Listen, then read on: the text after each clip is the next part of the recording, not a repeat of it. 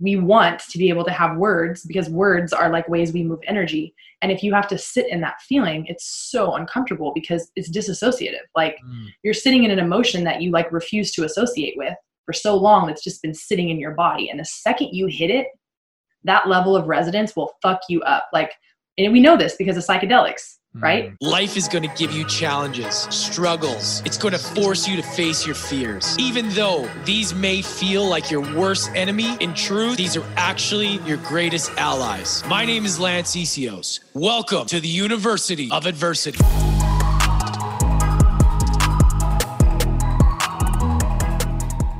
And we are back. What's up, everybody? Welcome back to University of Adversity. Hope you guys are having a great day today.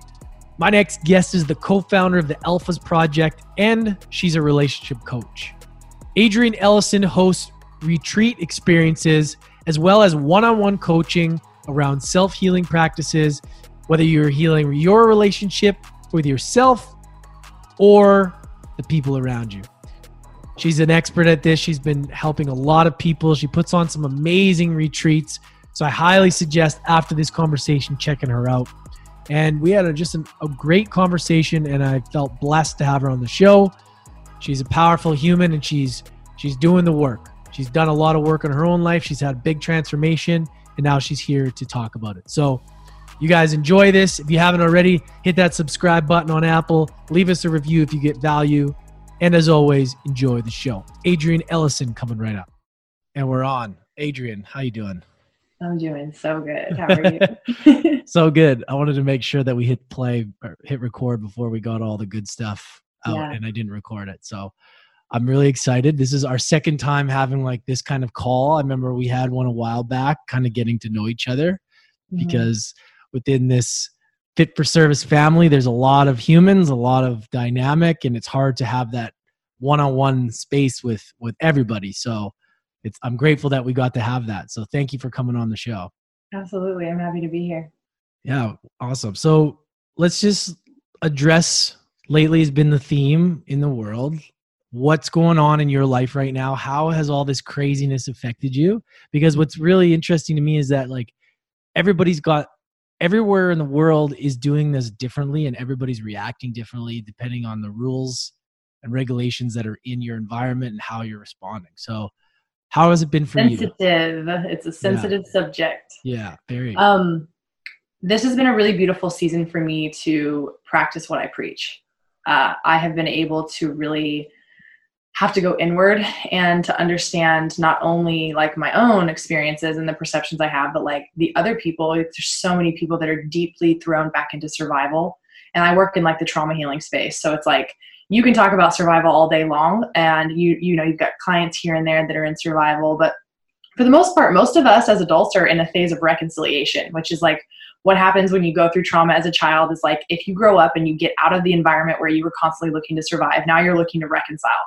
And a lot of people are now being thrown back into that survival and maybe they're even with the family members that that did that or you know for financial reasons or whatever and the thing that I always am like preaching and learning, and I'm preaching it because I'm literally like, it's like I'm preaching to myself, um, is like to stay in my lane and to like not look over at my neighbor's backyard when my backyard is filthy and it needs to be cleaned up. And so what I've been trying to do is understand that like when this all goes down, this is when all of our need to like serve other people and the problem with like service and what we know from fit for service is like service is it sometimes it looks like service and it's almost never service.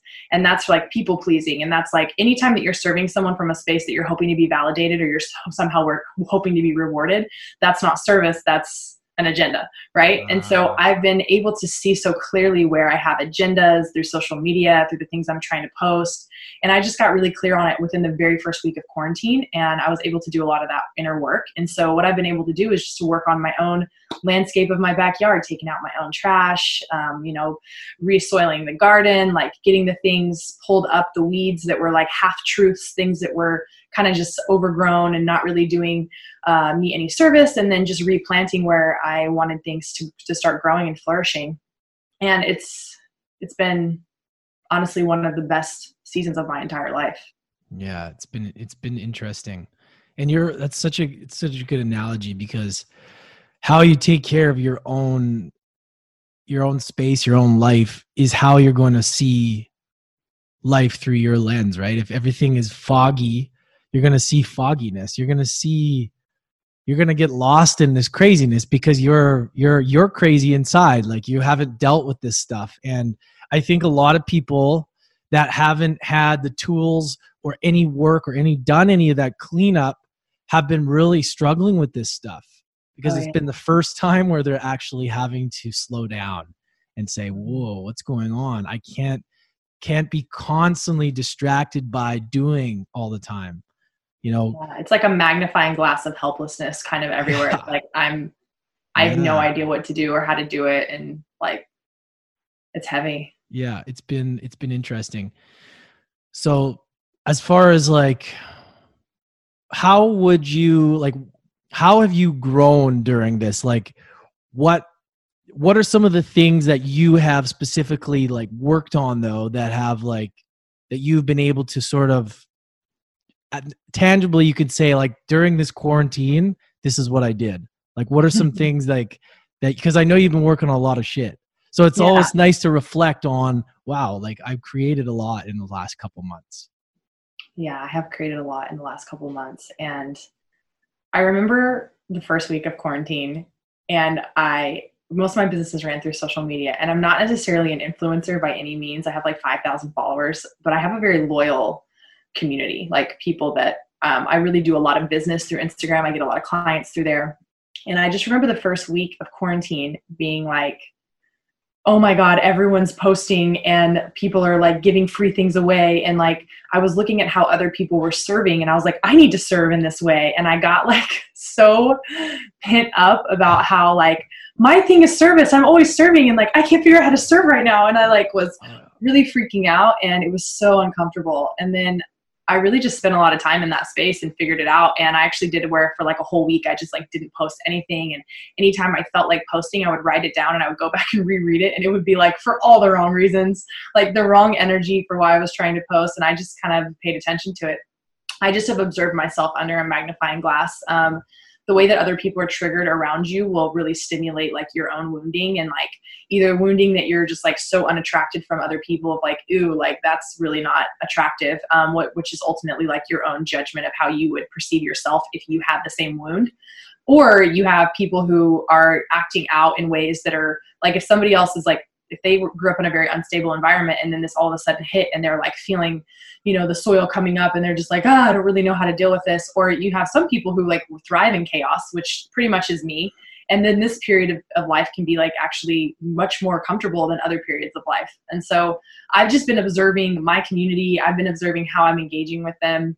And then like i said like observing how easy it is to be a rescuer of everyone else's life but your own and that has definitely been like the biggest medicine for me is to step back and to realize that if i have a dirty backyard i really shouldn't be helping my neighbor clean up theirs. And if my backyard is really dirty i definitely shouldn't be helping my block clean up. And if my na- if my backyard's dirty i should definitely not be helping my city clean up. And when i say helping like people have this interpretation that like help is somehow like you have to go out and you have to like give all of yourself to someone and like sacrifice yourself and do all these things. And honestly, like I really understand the way that service works. I deeply serve people on a daily basis and I serve them from a place of like, my cup is so full and I just like, take this, take some of this for yourself. I can replenish it over here. And like, that is truly like what it means to be fit for service, which is how you and I met is like mm. really getting clear on the reasons why you're out in the world doing the things you're doing and so it's not that you can't help other people or that you shouldn't help other people. It's that if you can't help yourself, you really can't help other people. Like it's you just you can't. Like that's how it works. And it's a this is a huge magnifying glass of how much we don't take care of ourselves until the whole world's gone to shit. And everybody's like, well, how do I go out and help? Like, how do I help? How do I help? And it's like the whole world wouldn't have gone to shit if every single person was like reflecting back on their own stuff and like doing their inner work and like taking the time to do that. And I do understand that not everybody is in an environment to be able to do inner work safely that is a separate conversation. The conversation is all the people who are in a safe environment to be doing their work and are conscious that they need to be doing their work are the ones that could have really impacted this in such a major way and actually are impacting it, you know, to, to a certain degree. And for those people that are like in really traumatic environments that are like doing inner work is not safe for them to do whatsoever it's like you, we don't need them trying to serve the world either. We just need them trying to do the best that they can and us doing the best that we can. And then when we have an overflow of our cup and we have the space for them then we can start reaching out and we can now move out of our lane into another lane because our lane is like squeaky clean and very efficient driving what do you see as being an issue with people mostly though? Like what where where are people struggling? Is it trauma? Is it lack of belief? Like where do you see the people that you come in contact with in general? Like where are people struggling? During the pandemic or just all the time? Just well yeah like where do you really see in general but where have you kind of seen as like a spotlight? Like wow people like yeah. where where where do you what do you see as like a common thing within people? I mean, I think across the board, the most common thing I see is self sabotage, which is like mm. pretty vague and ambiguous. But um, a lot of people being like, I just don't like they have all this space now where we're, we're going to work, we're working our nine to fives, we're doing the, the you know, the, the social thing where it's like, we're pretty much bred to work in factories and to go to school and to raise our hands and do all these things. And all of a sudden the world comes to a screeching halt and actually none of that stuff even makes sense. It doesn't matter anymore. Nobody's living by it. It's literally like the world is like a blank slate in certain ways where we could actually interpret it however we want to and then start changing systems. And it's like people have no idea what to do because they're so mm-hmm. used to being told what to do. Mm-hmm. And our creativity now is like starting to come out and it feels very unstable. And so you have people who are like actually deep creators that had enough space during this time. I actually experienced this myself. Yeah. I've talked to a lot of creators lately and it's like well, what happened is I've always been a creator, like an artist, which means I need a lot of space and time to cultivate, and the creative process is very fluid. It's very feminine. There's no end game. It's not linear. And you know, you step out, and now all these artists have like all this space to create art and to do whatever they want to do. And like maybe they're still working, but it's like they're working in a space. And again, I'm not talking about. I, I don't. I'm not the demographic of people who is at home with a bunch of children in a really toxic environment where I don't have space to thrive and do those things. I cannot speak on the behalf of those people. And mm-hmm. so there's a lot of stuff going on right now on social media where there's like these people that are advocating against like how dare you say to do your inner work like some people are just trying to survive and it's like 100% this is not this podcast is not for that person. The podcast for that person is like how do you create any kind of stability in your life so that you can wake up every day and just feel like you're going to be okay? And how do you get connected to your breath? And like that's the podcast for them. This yeah. what i'm speaking of is my own personal relevance and my own personal resonance on like being a creator in a pretty healthy environment where I make my own schedule. And I was already kind of a little bit remote out in the world, but I was still living by the structures of other people's work schedules. And then all of a sudden, there is no structure, there is no really like timeline. And I'm starting to see a lot of the people in my community that are like, I don't want to go back to work. Like, I cannot go back. I literally cannot go back to doing what I was doing. What am I going to do? I'm just having a hard time, like, even understanding like how I even did that for all those years. And it's like, Oh yeah. Yeah, that the, the quietness of it is people to take a step back and be like, "What? Like, how do I go back?" Like, people are going to be like, "I miss quarantine." people are going to yes. be people are going to be talking about that. But there's going to be a lot of people that have created some like really cool shit out of this time too. A lot of people wasted time. Mm-hmm. I mean, there's going to be a lot of people, a lot of relationships. A lot of people's situations got a lot worse than, yeah. what they already were. And again, like yeah. I don't, I can't speak for that scenario. Yeah. Only this one. For sure, for sure. And a lot of people people's got better too. Relationships got clear, good and bad, you know. Oh, yeah. And you know, for me, it's just been interesting to hear these different perspectives, right? Because it's all medicine for me. It's all it's all learning and observing. So it's uh it's definitely it's definitely something that we're gonna look back and we'll be able to be like, that was before before COVID, after COVID. It's always gonna be like that that sort of that um that place that we we look back and and sort of reference to right? Totally. So as far as let's let's go back to the beginning. Let's let's i want to kind of walk through what it was like for you growing up. Maybe like walk us through uh adrian growing up and maybe out of that time what was the biggest challenge or struggle you faced that now you can say had the most impact on your life I think the two struggles that I grew up with, I've done obviously a lot of work on this specifics. I know kind of my inner child really well, is that um, my inner child is very controlling. So I have like betrayal wounds.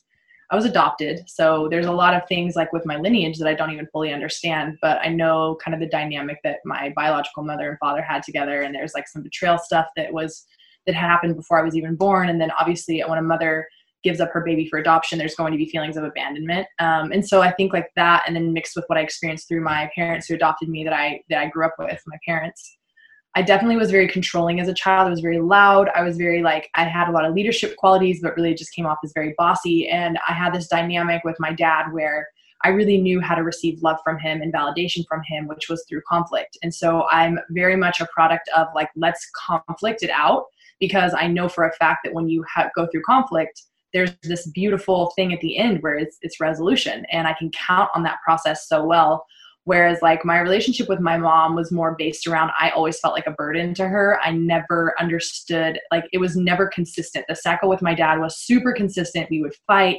and then he would come and he would say, I'm so sorry. And then he would love me, and it would feel like very, very easy, you know?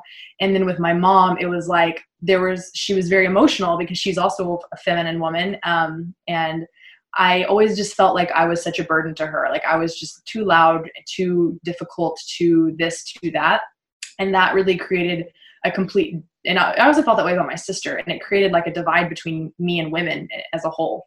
And so I grew up in most of my life until I was really like 26, 27. I was very controlling and I felt like um, women wouldn't understand me. So I just was surrounded by men all the time. And because I was so controlling, I really learned a lot of my me- mechanisms through being friends with men. So it was like I had this really intense masculine energy that was really a, a an external projection of like how unstable I felt um, with my feminine energy inside myself. And that's probably the thing that most people from my past would be like, yeah. And that caused a lot of, I mean, a lot of conflict. Like I said, I got into a lot of physical fistfights. I did a lot of drinking, some drugs, partying really early, like stealing things and, you know, drinking, going out on dirt roads, like just kind of complete anarchy for the most part. Um, well, I mean, that's also normal too, growing up, right? I mean, we all do that shit. Like, sure. I don't know if they not the people pleasers. They didn't do that shit. Well, you know what's funny is like a lot of them will do it later on. For the sure. people that didn't do it younger, they'll end up. Those are the ones that most times that I've seen. They don't do any of that in high school. They get married at 19 or 20, and then they end up divorced in their 30s and they're at the bar 30, 40 doing this stuff. Especially when I was working in the bars, I saw it. I saw these guys getting divorced at 35, 40, and they're just, and women too, they're exploring all the shit they never did when they were young right? It's crazy. Totally. And it's like that's that reconciliation phase. It's like I did all these things and people pleased in order to receive love and validation, and I never truly felt loved and validated. So fuck it, I'm gonna do yeah. the complete opposite of that, which is like when the pendulum, you know, swings. Totally, and and you know, going by society's rules of I got to get married by this time, and I got to please this person, and I got to do that. That wears on you, like so much, so much people pleasing so mm-hmm. much and we've all been victim to it like it's crazy it's crazy how most people don't make the decisions in their life based on them. It's always about somebody else. Totally. You know like it's it's really crazy. Yeah it really is. I mean trauma as a whole shows up in so many ways. I mean, we're just scratching the surface. Like you're seeing yeah. people post about it on social media but like what we're looking at is like the the the trillions, if not more, whatever that number is that we can't conceptualize, fractals mm. of how perception can show up, like the the unlimited lenses, which is like it's it's teaching us literally about the concept of God and how every single thing is like just a fractal of like whatever that full thing that we're trying to experience, that full source, that full creation, like God, whatever that is, like we're all experiencing one i'm a fractal and then i have a trillion different fractals inside of me which are the ways that i show up and then the way that i show up because of somebody else's fractals and it's just like you know it's a kaleidoscope mm. and the pandemic was like a kaleidoscope with a magnifying glass on top of it. Yeah. If you had to describe what trauma is what is it to you? Like and you talk about how dealing with it in the three dimensional way is never enough. Yeah. How walk us through that because i find that really interesting just the way you worded that. Because that, just so you guys know i get people to send in certain i send them questions i don't always tap into the questions but like I like to get an idea, and when I see one that I like, that I'm just like, boom, I got to bring that up. So Yeah. I um, w- It's such a hard thing to conceptualize, and I spend so much time in my brain trying to. But the way that I see it is like, you know, imagine that like you show up, like you you have this experience in life where you're you're born and you have a parent, like right. So say Mhm. you have two parents, and one of your parents is like your main caretaker, and you really love that parent because well. You don't know that there's anybody else out there. So, love is relative to the only thing you know. Yeah. And so what happens is then maybe you start to see your father compared to your mother. And that contrast is actually what provides the ability for us to have perception and like to have an experience because without it we only know one thing. It's like somebody that you, you people always ask like oh my god how could you have grown up in a cult and not knew it was a cult? It's like i've never seen anything mm. different. I had no Yeah. contrast. And so this idea of trauma is like once contrast comes in now we have this comparison that comes in of like, oh, I didn't know that you loved me less because I had to have somebody love me more in order for me to love you less. And we come in with wounding. I don't really know how it works. Like we come to this planet with it, maybe, you know, where we get it from our parents. There's like so many different theories. And honestly, I'm not going to try to get lost in the sauce of like where the wounding came from. The fact is that it's fucking here and we're Yeah. just projecting it all over the place. And so the way that I see it is like, when that con- contrast comes in, now all of a sudden you have this ability to see the discrepancy between what that is. And we're looking for this idea that I believe trauma is like, is literally just overall, if you were to put it in one blanket statement, is like how we are trying to understand why we're not worthy. And trauma is, as a whole, just the idea in itself that we're not worthy. And the mm-hmm. second that that is what we're born with, we will always have trauma because we will prove through confirmation bias and through contrast that we are somehow not worthy. And until we can heal that, we're just going to continue to have different lenses that we get. And we get those lenses by, okay, you're my mom. I come to this world. I don't feel like I'm worthy. I love you and I'm hoping that you love me. And then all of a sudden another person comes in and I'm like, well, wait a second. Like I thought this person loved me, but this person loves me more. That means that I'm less worthy to this person than this person. Well, then, you know, you have siblings and you have, and it's not just your, it's not just people that show you that different mm. aspect. It's everything, like every single thing. Social media, like is, is a great example of like a mirror that literally shows you how you have how you perceive things and so trauma is is really just like something that happens to you where you have to create a story around why it happened to you Mm. and just being attached to needing to know like why and to be able to like survive it or reconcile it or you know whatever that whatever that desire is to feel validated and loved and to feel worthy so that's like i mean yeah there's lots of definitions of trauma that you can look up but that's the way that i kind of conceptualize it for myself and when i'm building workshops is like i know every single person in this room might feel worthy with some people, but there's at least some people in your life you don't feel worthy with, which means that if you don't feel worthy even with one person, it's not about the people, it's about that you don't feel worthy. And that's the only thing that matters in there. And we get so distracted because of the comparison and our ability to attach on to the stories about why we're less worthy with this or why we're more worthy or what would make us more worthy. And if you just scraped all that shit away, the underlying thing is that you don't feel worthy. And it doesn't matter what makes you feel more or less worthy, those are just words that just add on top of the fact that like the underlying energy is that like I don't feel worthy. Mm. What about if you feel triggered from people? Would that be addressing a trauma? Do you do you think, or is that because I know that when you get triggered by people, it's a reflection of something that you need to address within. Totally. It's just a matter of like, is that trauma or is that what is that?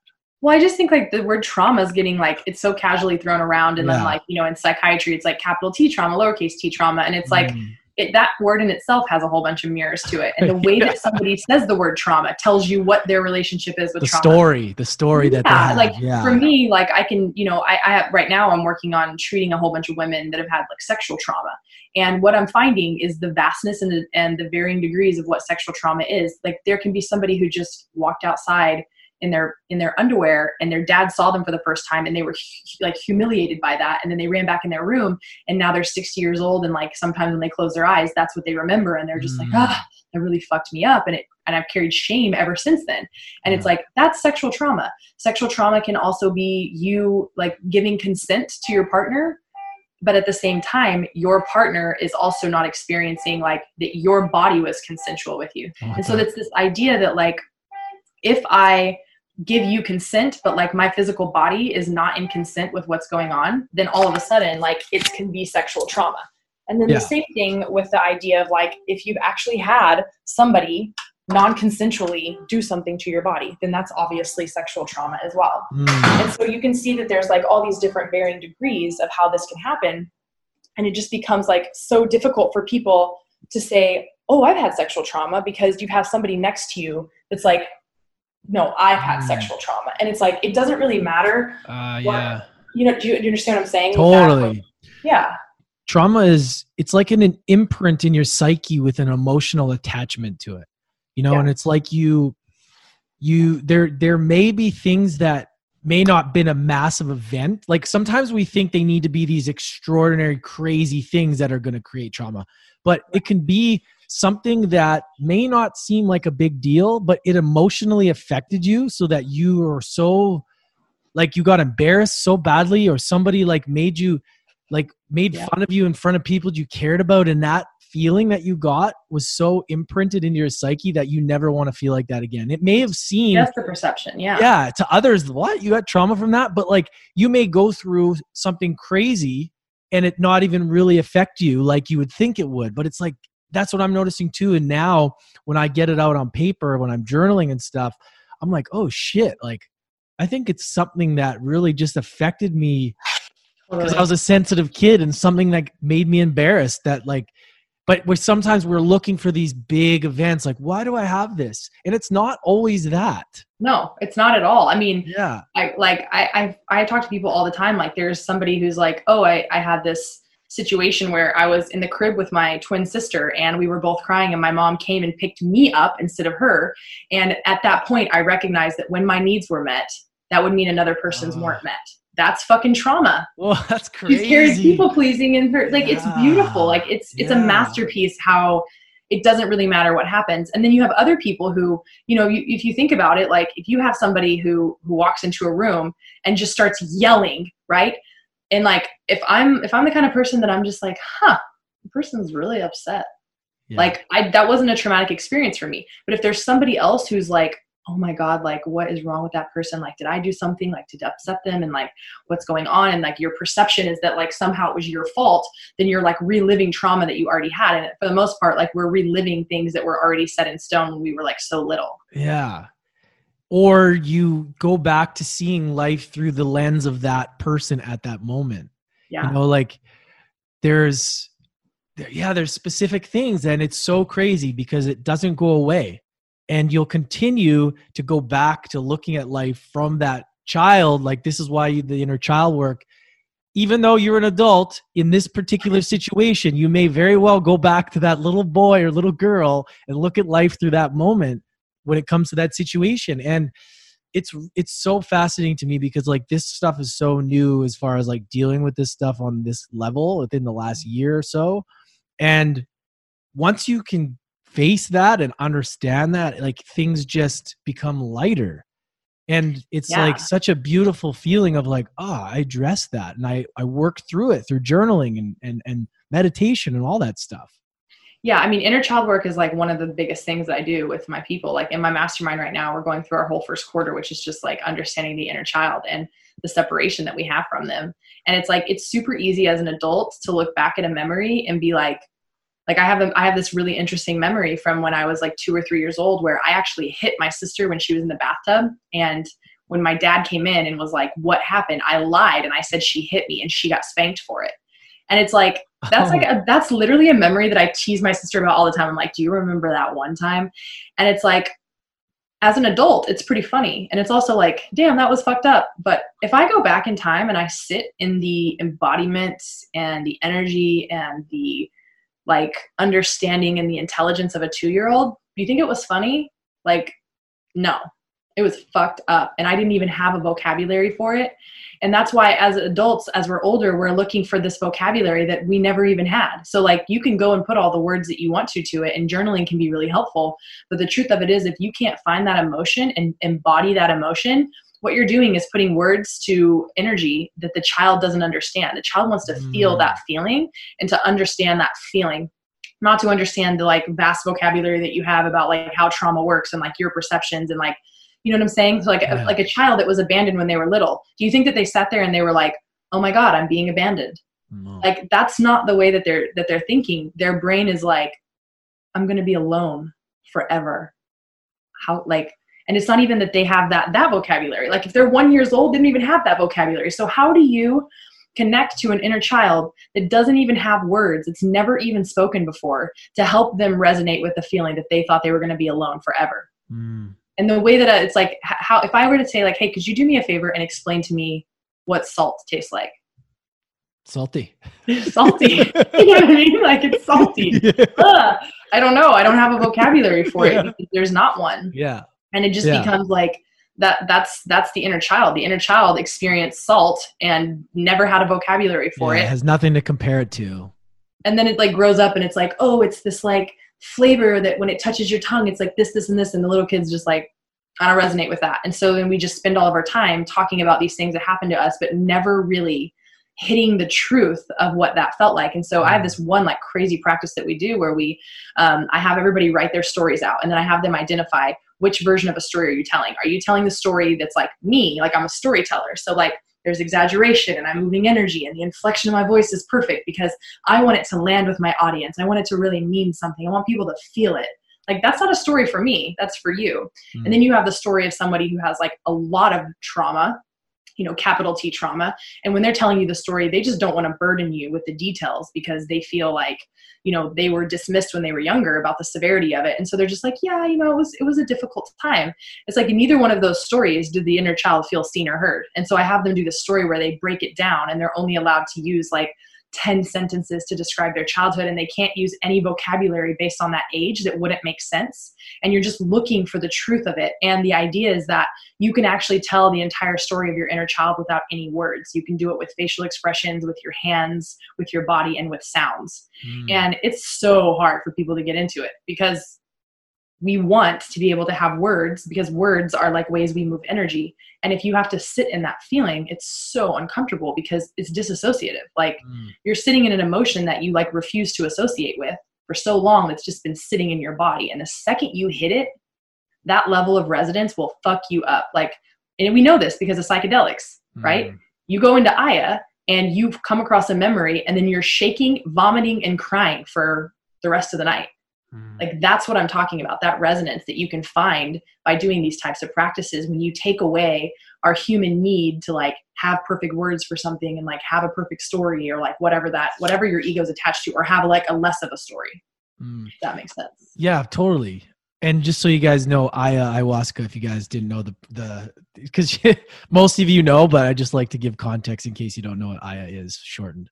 Um, so where was I going to go with that? Oh yeah, so okay, so say somebody is kind of new to this, you know, our you know the conversations we have are within our group too. Is I realize that it's a lot further ahead than most. A lot of people are are kind of we assume everybody knows about this stuff.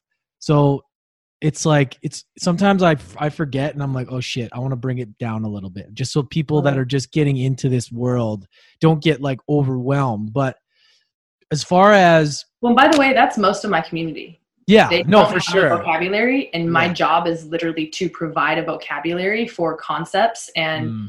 experiences that they've had that they've never been able to find words for so totally aligned with that I love that. And that's so important because you know, getting bridging the gap from like mainstream trauma, take these pills to like healing and like it takes a little bit of like cuz it's it can be intimidating, right? You start talking about this stuff and bringing shit up and you know, if you mm-hmm. want to go the psychedelic route, there's so many limited beliefs around around that. It's like it's got to be the right delivery from somebody and i think like you're really good at that at the, this you got to have the softness to you as well as far as like and being able to you know have the power to get through to people also right? But it's like it's i can only speak for myself. Like that's why i, re- I could really relate when i got into kind of this stuff is, was aubrey because aubrey has this like he's able to explain these like complex topics that i probably wouldn't have listened to if somebody else was talking about them.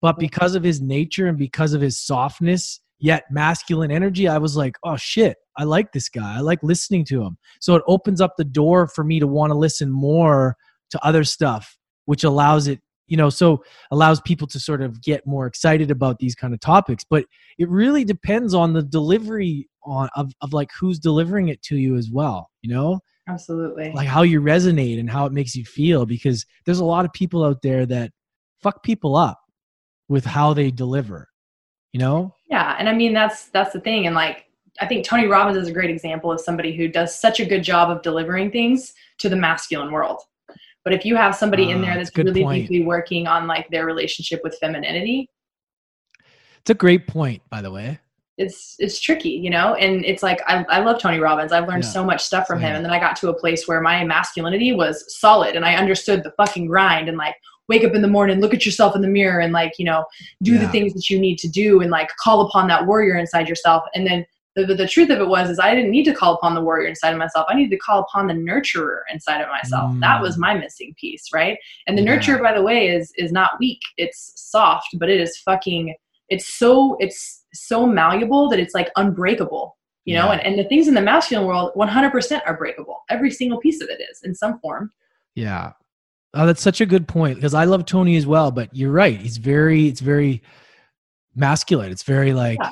and and he I think take away from him. There's a place for we we all need both, right? Like it's just like people that hustle all the time and have no real no like they think that hustle is all all that you're gonna get from success is like go go go Gary Vee, which is great. Like again, Aubrey talks about this. It's like there's a balance. You got to have the work you got to have that strong masculine, but you got to have you got to know how to be soft too. You got to know how to meditate and and have the feminine side, the yogas, because all that's going to do is is allow you to be better at what you're actually trying to do.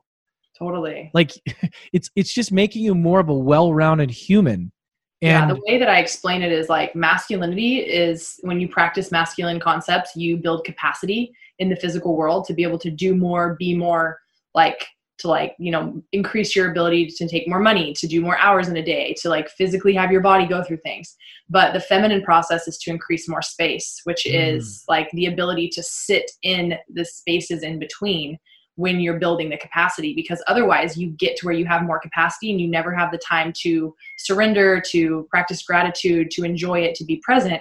And so it's just a constantly that grind. And like that's most of the men that i know is like by the time they are about to finish something there is no celebration. It's already on to like the next thing. Uh, yeah. and they're just constantly perpetuating this need to like prove that they're doing something. And it's like at, what what are you chasing? And they're chasing pleasure and they're chasing joy and they're chasing like love and like excitement and then they never get to it because they never understand how to increase the space in between uh, on their journey of capacity. Uh, and, i love that. Yeah. I love that. Yeah it's um that celebrating the little small wins along the way is so important. It is important. And by the way if you can't celebrate like you can have all the money in the world, but you are in scarcity. Yeah. Because if you believe that if you stop for one second, that your world is going to fall apart and you are no longer abundant, you are 100% scarce. And I know so, so, many people with money, so many people with money yeah. that are so fucking scarce. And it's like, you know, I know people that don't have that much money that are super abundant and it just depends on that you know again that space in between. And i know other people who would be a lot more abundant if they would spend a little bit more time feeling abundant or a little bit less time feeling abundant you know what i mean? Like they're just yeah. like life is abundant and i'm feminine and i'm in my practice and everything's good. And but oh i probably do need to maybe work you know more hours in a day. And i would say I struggle with that balance here and there. I'm usually like either really deeply in my masculine or very deeply in my feminine and I don't judge myself for usually where I'm at. I just use it as a metric, and I just have a lot of different pillars in my life that will shed light on which one I'm like overindulging in. If that makes sense. Mm, yeah, totally. If so, I just want to go back to the trauma stuff for a second because that's I kind of forgot what I was going to say before. it tends to happen. I go off on tangents, and uh, I was talking about psychedelics being like how you can really get to that inner child yeah. visceral experience. Oh yeah, what I was going to ask you, perfect, thank you, is that how does somebody discover their trauma by like say they're like, okay, I'm kind of I'm waking up to this stuff. I know there's something not right there. There's something going on because of what I'm hearing. I'm I have these habits. I'm doing this. I'm gravitating toward this. Why? How does somebody discover that trauma? Like, you know, what are some things that we can do to kind of maybe at least start the path to like figuring out what that is? Yeah, I think there's so many different ways. Like the way of the world is like you're either going to go inward, which is like not very common. You're either going to go inward and you're going to discover so many things about yourself. And in that discovery process, then you learn that other things about other people because you're like, oh, there's other people that have experienced this. But most of us go external. And that means like listening to other people's stories. You know, like my mastermind group, I have a whole bunch of people that when they first got into it, there's like 34 people in there. And every single like I would say like at least six people were like, hey, so like I want to be a part of the group, but I'm probably never going to share. My story's like, it's a lot and I just like don't want to burden people with it and I'm not ready to share it yet. And like I just don't know that I'll ever be ready to share it. And then the first fucking call that we did, I let everybody talk about why they were there and the things that they experienced when they were younger and how they think it's affecting them. And afterwards, every single person that had said that was like, holy fucking shit. Like all of these people have been through those things. Like I relate to so much of that. Like I experienced that. This person's story was worse than mine. Like again, mm-hmm. it provides contrast. And so I think it goes back to the same thing as like if you think that you're the dirtiest person on the planet and like that's how you feel about yourself, like that will be what you carry until you meet another dirty person. And then instead of being like, oh, that person's so dirty, because that's the unconscious way, right? The unconscious way is a dirty person calling another person dirty. When you start to wake up and you start to recognize your own filth and your, and I use the word filth just because yeah. that's a yeah. magnified version of like what nobody wants to be. But I don't actually think people are filthy. I think we perceive that we are. So once you feel your own filth, you're like, oh, fuck, like this is so dirty. Like I don't want to be in this. And then you see another person that's in it. And all of a sudden you like have more compassion and more understanding and maybe even find them endearing. Mm-hmm. And now you have contrast. You're like, oh, like that person's actually dirtier or filthier or has like a more trauma or blah blah blah. And somehow i just feel like one grateful for them. Thank you so much for i'm not alone right? And then two like wow when you told your story i just felt very moved. I don't i don't personally feel that filthiness from you. I can feel that you feel it and i also feel that and i resonate with that and that makes me feel like i'm part of something and it makes me not feel alone. And it's like you start to mm. hear pieces of these stories and again vocabulary. Like if you want to figure out what your trauma is you need to go in search of the vocabulary for it. And not just the, the verbal vocabulary but the visceral vocabulary. And this is like something that i don't hear very many ta- people talking about but like all of our emotions have a frequency. And if you spent your entire life hiding from anger and then you feel anger in another person it might make you angry.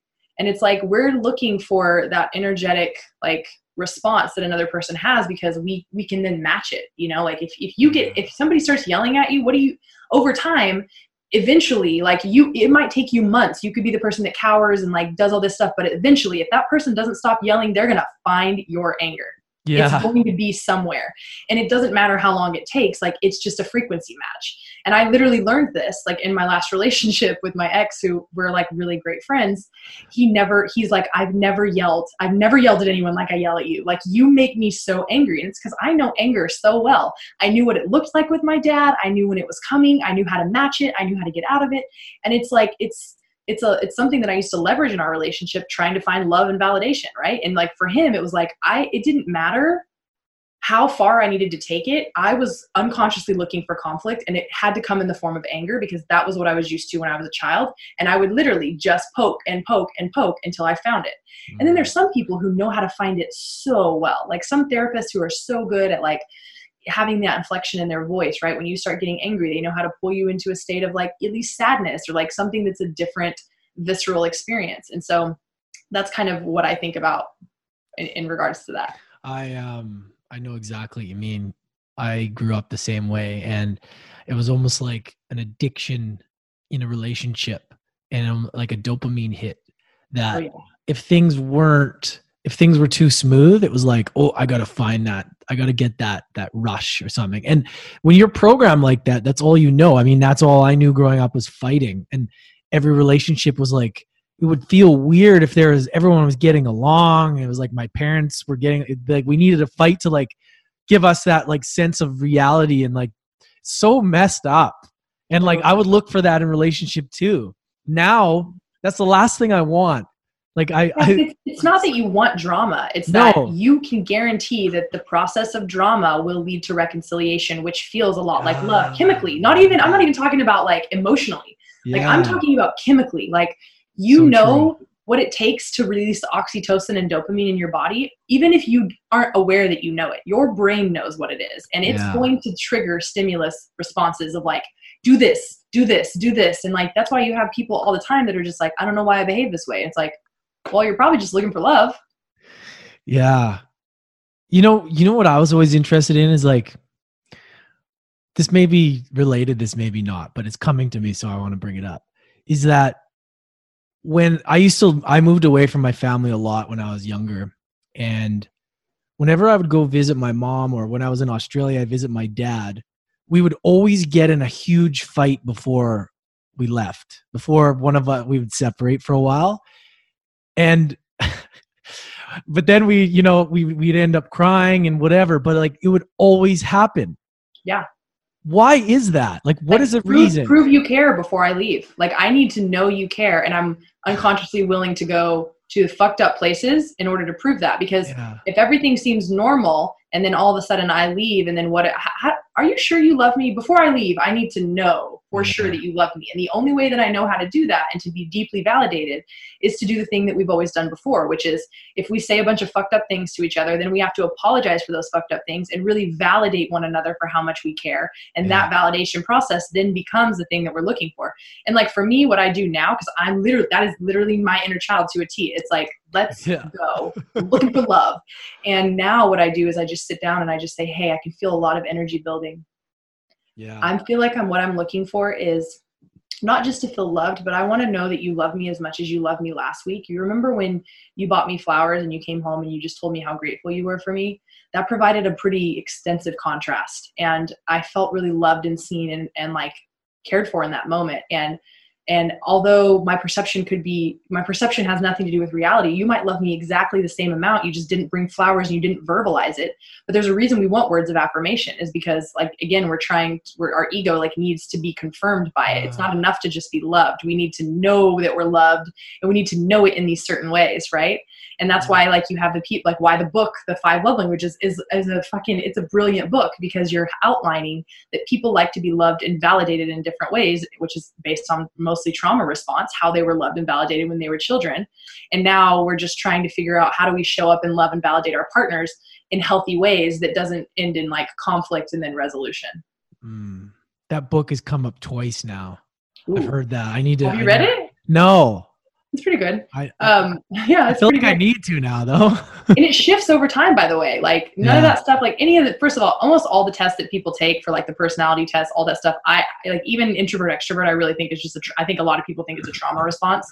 Um, and so with that, it like shifts. Like mine, mine definitely used to be words of affirmation always, just because like I had a hard time with physical touch. Like I didn't care about quality time because I didn't have the contrast to know like oh wow this person's so present with me. Like this is real this feels really like love.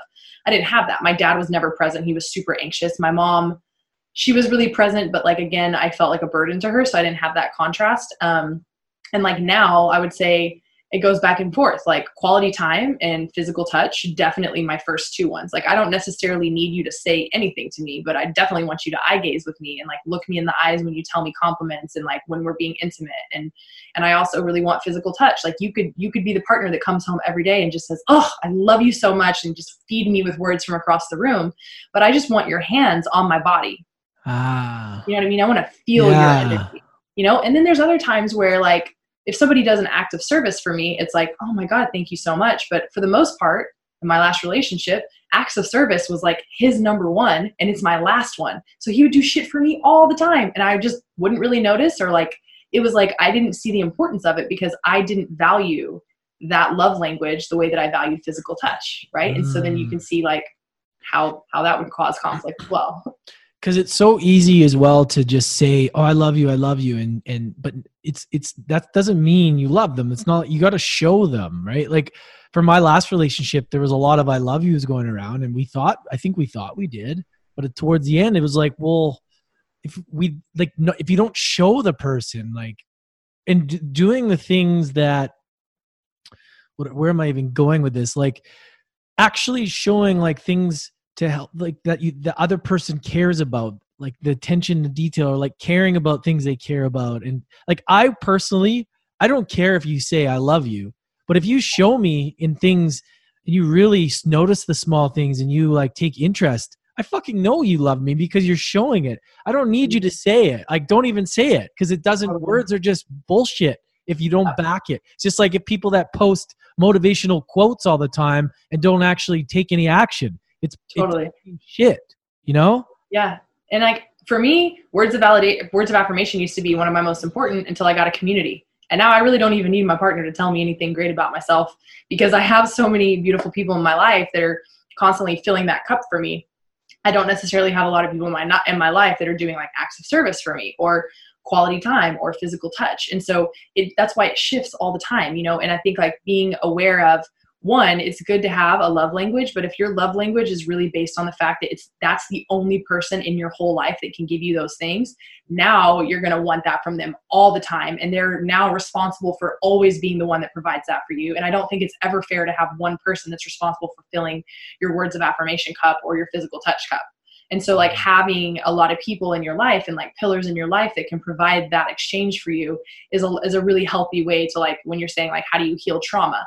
It's like if you have trauma, you need a lot of contrast, you need a lot of mirrors around you, you need a lot of people that are able to fill your cup um, if that's something that, you know, you're in a place to do for sure. Mm. Yeah. And it's even learning that you need to fill your cup. Like, it's even having just the self awareness to start. And the self worth. You know? Yeah.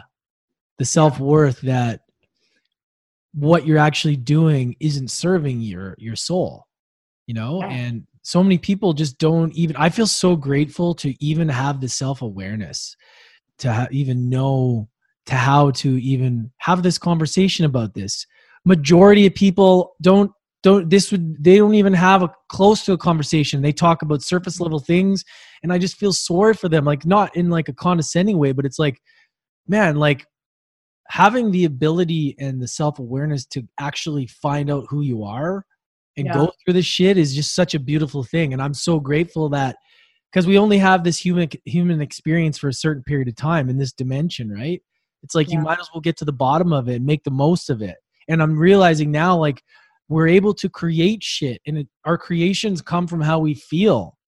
You know what? The energy we put out, the people, the things. I've seen it in my own life that what comes into your life is a reflection of who you are, not what you think or what you want. so important and and to be able to unpack that and get ugly and feel shitty and feel emotion good and the bad is just like such a blessing you know? Yeah i mean absolutely. Like we we have we give ourselves the opportunity to do the healing work. And i say like there's there's bliss at every level of ignorance for sure if you're looking yeah. for it. And the truth of it is like if you if you can't be happy when it's a shitstorm ever, you're to get to a place where there's no shitstorm and you recognize the shitstorm was never what was making you unhappy. And that's for for the most part what I feel like is truth across the board. I know lots of people whose lives are fucked up and I look at it and I'm like, yo, the way that you handle what you're experiencing is very admirable because it sucks. Like I have I have I had clients last year, you know, that they have like five kids and they're like going through like having five kids. They're like trying to leave kind of leave the mormon church but that's their ma- entire community their entire backbone socially.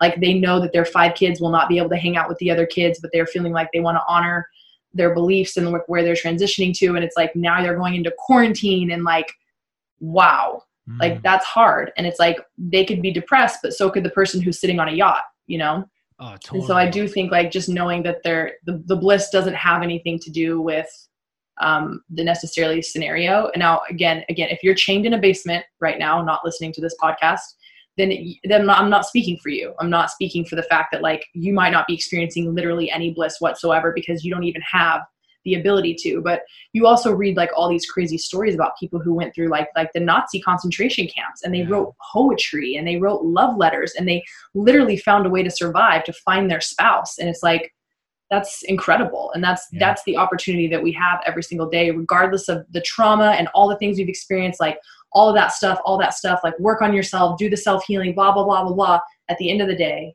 like happiness in the small micro things is always a choice Totally. Your reaction, you can control how you react, right? You you can't control what happens to you, but you can control how you respond. Yeah, Like, and even no if that's what. something that's fucked up, you can control just the fact that like I'm gonna look. A, I'm gonna take time to like separate myself from this thing and just like look at this flower, Mm, you know, or look down at my skin. Like I always give people the example of like you walked outside in your front yard and there was a spaceship. You would be like, "Holy shit, I have a spaceship!" And you would literally spend all day cleaning the spaceship, looking at it. And every single detail would be like the most exciting thing ever. It's not until you walk outside and see that your neighbor also has a spaceship and it's a little bit bigger and maybe a little bit newer that you're like, fuck this spaceship. And that sucks. It sucks so Yeah. bad. Like it doesn't change the fact that you're a spaceship and it doesn't it doesn't matter like what you've been through. Like you're a spaceship. It doesn't matter how many people like you. You're a spaceship. Like we're our bodies are fucking miracles. And that's you know that's it's hard. It doesn't matter if you're 50 pounds overweight or 500 pounds overweight. Your body is literally a spaceship. If you're 500 pounds overweight and you're still alive and kicking and like you can experience life, you're a, definitely a fucking spaceship and you're Yeah. experiencing like the miracle of what life is in itself. I just completely had a realization. I have go through that when even when I started a podcast, when I have a podcast, it's so easy to be like, fuck this. Joe Rogan's is more successful, Aubrey Marcus is Lewis. But it's like, it doesn't matter. It No. doesn't matter. And it's like that with everything. It's like what you have is is what you have. And nobody can take that away from You're you. an artist. yeah, it's like it's so easy to worry about everybody else, but they're not you Yeah. what they're doing isn't you. It's like, yeah, Starbucks has a coffee shop, but there's also a millions of coffee shops that people like more than that. That may be a popular one for that that person or those people, but there's millions of the same thing essentially. It's that the uniqueness that people like, right? It goes back to the masculine feminine thing. You can start a podcast, and if every single day you're like, fuck this podcast, I got to make this bigger and better, you might get to where you're literally above Joe Rogan, but you never had the time to enjoy the creative process. yeah, And so, therefore, honestly, fuck that podcast. It sucks. totally. It sucks because you're unhappy and you're, you know, you're not being able to be in your artistry. And then you can have somebody who has never even had a single viewer and they just love, they just love the process. They're like, I have all my friends on here. We've had great conversations. It's been a good time. Boom. Yeah. Oh, it's so fucking true. Wow. If um we got to look at wrapping it up here. This is time flies. If if people want to work with you, walk us through what you're working on and how they can find you and connect with you. Yeah, so I'm working on a, a few different projects, but all of them are under the category of self healing. So, first and foremost, I have a mastermind group. It's a self healers mastermind. It's a year long program. People can enter in um, for, for the entire year, or they can come in just for quarters of it, kind of like we for Fit for Service. And we go through a lot of different like weekly challenges, weekly group discussions. I host two workshops every single month that's included for them, and a lot of those will be on the quarterly topics. Um, and then that the second one, so the one that I have right now is full and it's already started. And then I have a wait list that will go out every couple of months for the next round. And that wait list, you can just go to thealpusproject.com, which I'm sure you'll link, and you can get on that. Um, and that'll start in the middle of, of the summer. And then I'm also working on a couple of like docu series stuff. So one of them is going to be around like the treatment of sexual trauma and just how we're really trying to change the way that uh, Western medicine sees sexual trauma because like talk therapy and rape kits are just like really not cutting it. We need to look at like the more well-rounded understanding of not only the physical body and the emotional body, but also the energetic body and what it actually does. You know, through like different concepts like Chinese medicine is like so much more well-rounded than Western medicine when it comes to treating symptoms. Mm. Um, and so we're going to be doing um, where we're moving from city to city and we're actually treating women through acupuncture and really beautiful guided uh, meridian massages and um, doing some internal work on women as well. And also we're treating men, but it's more, there's more women that are coming out with the story that we're going to be sharing. Um, so that's one thing we're doing and releasing like a sacred sexuality workshop and course alongside that. And then I just host workshops and in-person retreats. So I have a, a retreat that's going to be going out um, pretty soon. It'll be on my website as well and that's going to be in Tulum. And then we'll do a couple local ones like out in the kind of Los Angeles, San Diego area and collaborations. So that's pretty much it. All things self healing, whether that's inner child work, conscious relationship work, sexuality work, those are going to be kind of the things you're going to see me doing this year. Killing it. Killing Yeah. it. And I do one on one coaching as well, but I don't take very many clients. So it's just kind of like hit or miss. Boom. Yeah. Awesome. We'll have that all in the show notes. And yeah, this is you, you're you got some great insight, and I always enjoy when we talk because you know you're doing great things, and you know, helping a lot of people and it's only going to continue to do so. So I'm, you Yeah. know, super grateful to have you come on. So thank you so much, Adrian. Thank you so much, Lance. I really appreciate the opportunity just to share some of the the experiences that myself and my community are having um, on this platform. So I really appreciate you. Absolutely. I appreciate you as well. So to go away with our last question that I always ask, um, out of all the things, the traumas, the adversities, the challenges, what's the number one lesson that adversity has taught you?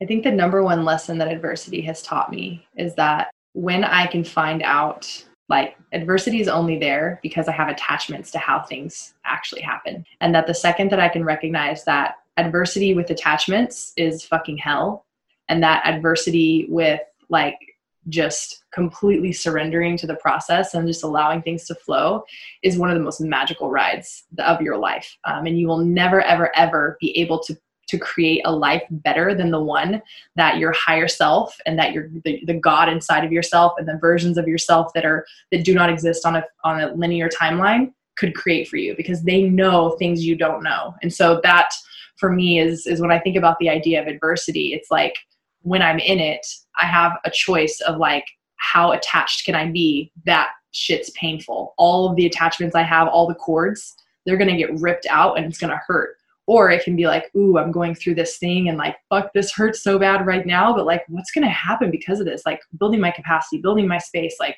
being able to like understand the world greater and have more compassion like who the fuck will i be when i have all those resources and all of those tools? So i think adversity is such a is such a great thing. Like if i had like a toolbox full of tools that self-healing tools and all the things i was going to use in life to make my life more abundant the top of it would say like adversity Love it. That's such a good, that was so awesome. Every single answer is different out of 200 people. That's what I love is like, it's, it's so, it's so, it's so important to just understand what adversity is. And that was such a beautiful way. So thank you so much. thank you Thank you, everybody. If you guys can leave us a review on Apple, it'd be greatly appreciated. If you haven't already, hit that subscribe button. It's all free. And most importantly, thank you for coming and hanging out today. Love you guys. Have a great day. Catch you next time.